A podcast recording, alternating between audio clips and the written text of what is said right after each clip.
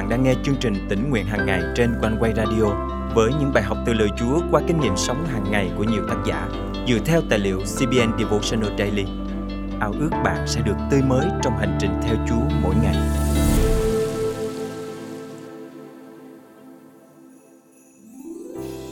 Bạn đã đặt ra danh sách việc cần làm cho năm mới chưa? Hay bạn vốn đã từ bỏ việc đó lâu rồi? Có thể bạn đã quá quen với vòng lặp bất tận của ngày khởi đầu năm mới, hăng hái nỗ lực rồi nhanh chóng nao núng, nản lòng và từ bỏ. Nhưng thực ra, chẳng có mục tiêu nào quan trọng cho bằng một việc cần duy nhất, điều mà chúng ta nên theo đuổi trong một năm mới này và suốt cả cuộc đời, đó chính là sống tận hiến cho Chúa. Hôm nay, ngày 11 tháng 2 năm 2024, chương trình tỉnh nguyện hàng ngày thân mời quý tín giả cùng suy gẫm lời Chúa với tác giả Bill Gaultier qua chủ đề Một việc cần Năm mới, chúng ta thường hăng hái đặt ra danh sách những mục tiêu mới để phấn đấu. Nhưng bạn biết không, phần lớn mọi người đều bỏ cuộc vào khoảng tầm một tháng sau đó. Việc này diễn ra thường xuyên, đến nỗi nhiều người bỏ qua luôn ý định đặt mục tiêu cho năm mới và nói rằng đặt ra làm gì để rồi cũng từ bỏ. Nhưng có một cách khác để khởi đầu năm mới. Cầu nguyện xin Chúa hướng dẫn bạn con đường phải đi trên hành trình năm mới đổi mới. Nhiều năm qua, Tôi luôn xem năm mới là cơ hội để đổi mới. Tôi cầu xin Chúa bày tỏ cho tôi biết những việc Ngài muốn làm trong cuộc đời của tôi. Xin Ngài hướng dẫn tôi cách để thuận phục Ngài và hoàn thành sứ mệnh của đời mình. Khi bắt đầu hành trình năm mới đổi mới, tôi chỉ quan tâm đến một mục tiêu. Tôi muốn luôn là người sống tận hiến cho Đấng Christ bằng cả tấm lòng mình. Mỗi năm, Chúa sẽ cho tôi biết một vấn đề cần giải quyết hoặc một thay đổi cần được thực hiện trong cuộc sống hàng ngày để tôi có thể hướng về Đấng Christ là mục tiêu duy nhất của đời tôi. Bước theo Ngài là một việc cần duy nhất. Bạn tôi, tác giả Howard Baker, đã viết cuốn sách The One Thing, tạm dịch là một việc cần. Qua sách này, tôi được khích lệ bởi ba vị anh hùng đức tin trong Kinh Thánh. Họ đã sống với tấm lòng tận hiến dành cho một mình Chúa mà thôi. Đầu tiên đó là David. Giữa những thử thách đau đớn, kinh khiếp nơi hoang mạc trong suốt 10 năm, ông bị ngược đãi tàn nhẫn và suýt bị giết chết. Trong cơn gian truân, ông đã cầu nguyện. Tôi đã xin Đức Giê-hô-va một điều và sẽ tìm kiếm điều ấy. Đó là tôi muốn trọn đời tôi được ở trong nhà Đức Giê-hô-va. Đức Giê-hô-va ôi, con sẽ tìm kiếm mặt Ngài. Thi Thiên thứ 27, câu 4, câu 8. Thứ hai là Mary. Cô chọn gác lại công việc bếp nút để ngồi dưới chân Chúa Giêsu và lắng nghe lời Ngài. Nhờ đó cô đã được Ngài khen ngợi. Hãy nghe lời Chúa phán với Ma-thê. Con lo lắng và bối rối về nhiều việc, nhưng chỉ có một việc cần mà thôi. Mary đã chọn phần tốt. Luca chương 10 câu 41 42. Cuối cùng là sứ đồ Phaolô. Ông coi những thành tựu và lợi lộc của mình như là lỗ vì sự nhận biết đấng Christ Jesus là quý hơn hết. Philip chương 3 câu 8. Ông bày tỏ tham vọng sống của mình. Nhưng tôi cứ làm một điều, quên đi những gì ở đằng sau, vươn tới những gì ở đằng trước tôi nhắm mục đích mà theo đuổi để đoạt giải về sự kêu gọi trên cao của Đức Chúa Trời trong Đấng Christ Jesus. Philip chương 3 câu 13, 14 Năm nay ao ước rằng bạn và tôi cũng tập trung vào một việc cần mà thôi, đó là sống tận hiến càng hơn cho Đấng Christ. Làm thế nào để chúng ta tận hiến mọi điều cho Đấng Christ? Một việc cần duy nhất của chúng ta, chúng ta cần thay đổi cách sống hàng ngày như thế nào để thể hiện tình yêu dành cho Chúa. Làm sao để vượt qua những nỗi lo sợ, giận dữ làm thế nào để học cách vui mừng trong khó khăn cầu nguyện không thôi hay yêu thương kẻ thù mình? Bằng cách cố gắng hết sức ư? Không. Chúng ta không thể làm được điều đó bằng sức riêng. Nếu cậy sức mình, chúng ta sẽ chỉ nhanh chán nản hoặc thêm kiêu ngạo. Để có sự thay đổi thực sự trong phẩm cách để học hỏi, phát triển và chữa lành, dù trong lĩnh vực nào, chúng ta đều cần rèn luyện.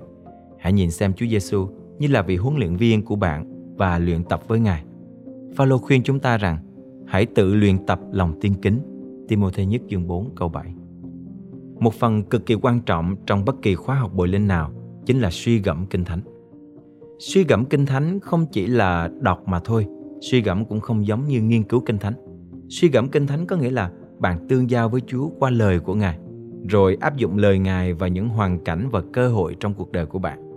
Bạn giống như một con ong ghé qua một bông hoa và đậu lại hút nhị hoa rồi hóa nó thành mật ngọt.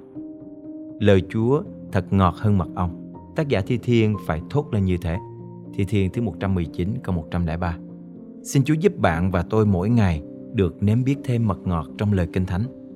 Dùng thức mật ấy để sống tận hiến vì một việc cần, đó chính là tình yêu Chúa và yêu người như Chúa đã yêu chúng ta. Thân mời chúng ta cùng cầu nguyện. Là cha kính yêu, nguyện Ngài giúp con nhận ra rằng không có mục tiêu nào quan trọng hơn là sống tận hiến cho Ngài suốt cả cuộc đời con. Đó là một việc cần duy nhất mà con nên quyết tâm hoàn thành trong năm mới này. Xin Ngài giúp con không bỏ cuộc mà luôn theo đuổi những gì Ngài mong muốn trên cuộc đời con. Con thành kính cầu nguyện trong danh Chúa Giêsu Christ. Amen. Quý thính giả thân mến, trong nỗ lực lên kế hoạch và mục tiêu của bạn có thể không thành công trong việc thực hiện, nhưng nỗ lực sống tận hiến cho Chúa luôn là điều để chúng ta theo đuổi. Nếu chưa thành công thì chúng ta sẽ tiếp tục cố gắng tiếp, chúng ta không bỏ cuộc. Nhưng hãy nhớ rằng Chúa luôn ở cùng bên cạnh bạn và Ngài sẽ giúp bạn hoàn thành những gì mà Ngài đã kêu gọi bạn. Ô vui thay xuân năm nay tràn bao câu nói tiếng cười ngàn hoa lá khoe màu thắm tươi đông vừa đi xuân vừa sang với bao câu hát tiếng đàn một năm mới phước ơn chúa ban lòng mừng vui vì năm nay đời đã có Giêsu rồi, mọi u tối lo buồn sẽ trôi. Giêsu Christ, vua mùa xuân đang ban ơn phước cho đời và ban yên vui cho mọi người. Này anh ơi, năm mới đến kia rồi, đón xuân về mình hãy chúc nhau?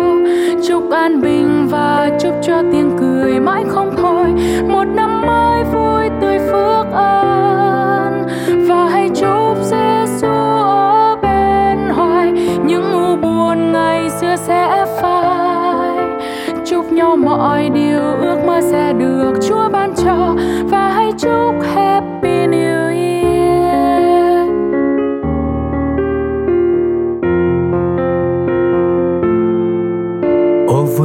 xuân năm nay trang bao câu nói tiếng cười, ngàn hoa lá khoe màu thắm tươi. Đông vừa đi, xuân vừa san, với bao câu hát tiên đàn, một năm mới phước ân chúa ban.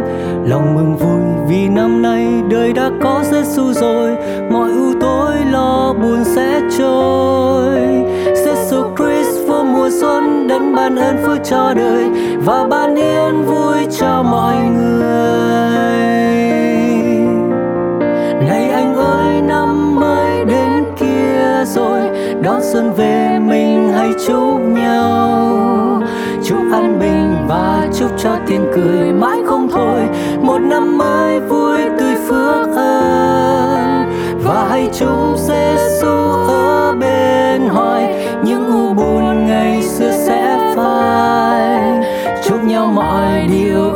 sẽ được Chúa ban cho và hãy chúc Happy New Year.